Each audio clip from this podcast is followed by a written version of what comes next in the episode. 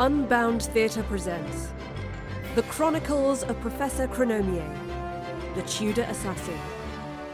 Written by Dario Knight and performed by Erica Sanderson.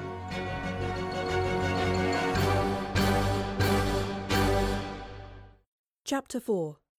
The River. For a moment there was nothing, and then, like a warm balm, sunlight bathed the professor's closed eyes and beckoned them to open. The cry of birds and the soothing slosh of water stroking the shore filled her ears, and she determined to take a glance at her surroundings. No sooner had she opened her eyes, they were filled with tears. She had done it. The machine had worked. Her landing site was at the bank of a great river, whose water ebbed and flowed mere metres from where the machine stood, its copped blades slowing to a halt. Across the water lay an entirely new skyline. Rows of buildings clad in plaster were punctuated by a forest of steeples from churches and cathedrals. Wiping her eyes on her sleeve, the professor quickly opened her bag and took out Runcible's map. Unrolling it, she looked at the scratchy illustrations and compared them with the horizon. There were all manner of inaccuracies, as Runcible had warned, but it was undoubtedly a match. Tudor London. The professor rolled the map up again and stepped down from the marble platform onto the hard earth. A few tentative steps brought her closer to the water. She hadn't breathed since the machine had landed. Savouring the moment, she smiled and prepared to draw in lungfuls of historic London air. And then she choked. Coughing and spluttering, she grabbed a handkerchief from her pocket and held it over her nose. By the laws of physics, what a whiff! The air was indeed thick with an odour she daren't ponder the origins of, though it stood as a pungent reminder that the London of the 16th century was not as sanitised as her own time. Eventually her coughing subsided, but the stench lingered far longer. Hold your nose, in through the mouth, just like eating broccoli. Now then!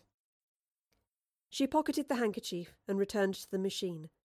She placed the map on top of the leather bag, which she set to one side, and lifted up the marble platform to reveal a hidden compartment. Inside was a huge piece of rough fabric, which she removed before lowering the platform again. She shook the fabric out and threw it over the machine. Straightening the fabric to ensure her invention was fully covered, a scampering noise momentarily caught her ear and she turned. She had landed in an alleyway between two buildings, the river at one end, a street to the other. Hello? Wasn't expecting a welcome party. Above her, to one side, a window opened with a creak. Instinct led her to dart a few steps up the alleyway, and sure enough, a splash of stale liquid hit the floor where she'd been standing. Walking cautiously back towards the machine, she looked up at the window. A craggy-faced woman with a white cap glared down at her. The professor raised her hat. "Morning, madam! I'll forego the impromptu shower, if you don't mind." The woman merely grunted and closed the window. The professor replaced her hat, then grabbed the map in one hand and slung the leather bag over her shoulder with the other.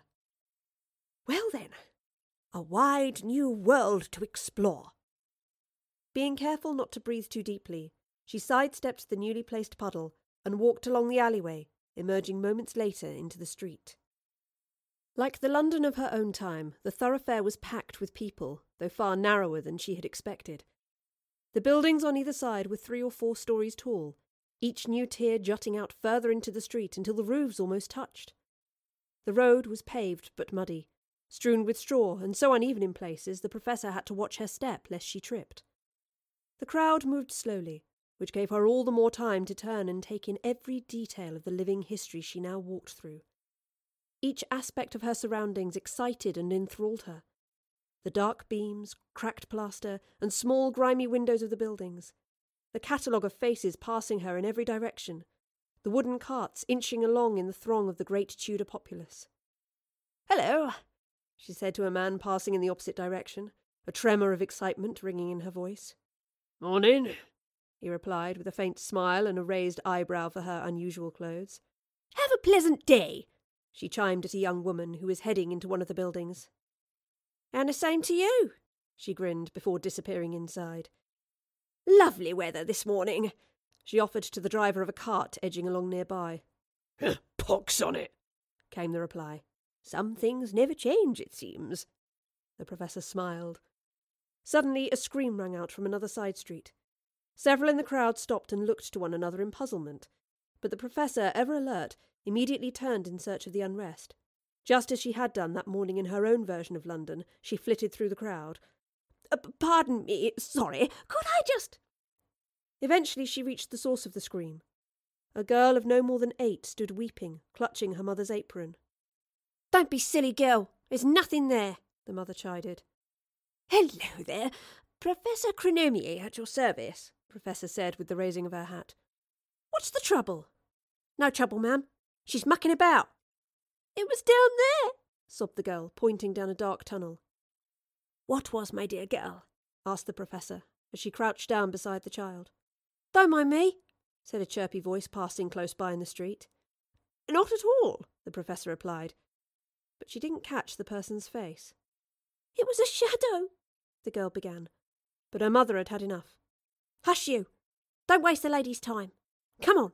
"Oh, it's no problem at all, really." It was too late. The woman had pulled the girl away.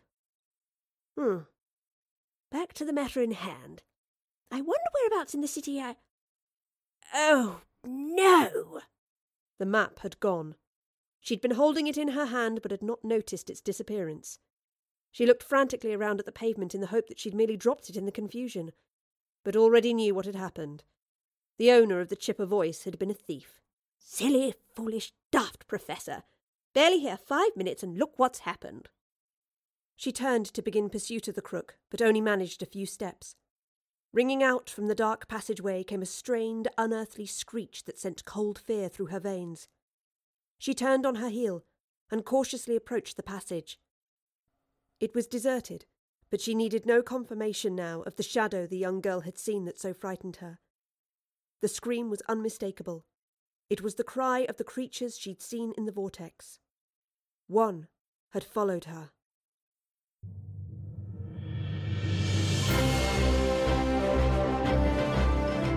The Chronicles of Professor Chronomier, an Unbound Theatre production.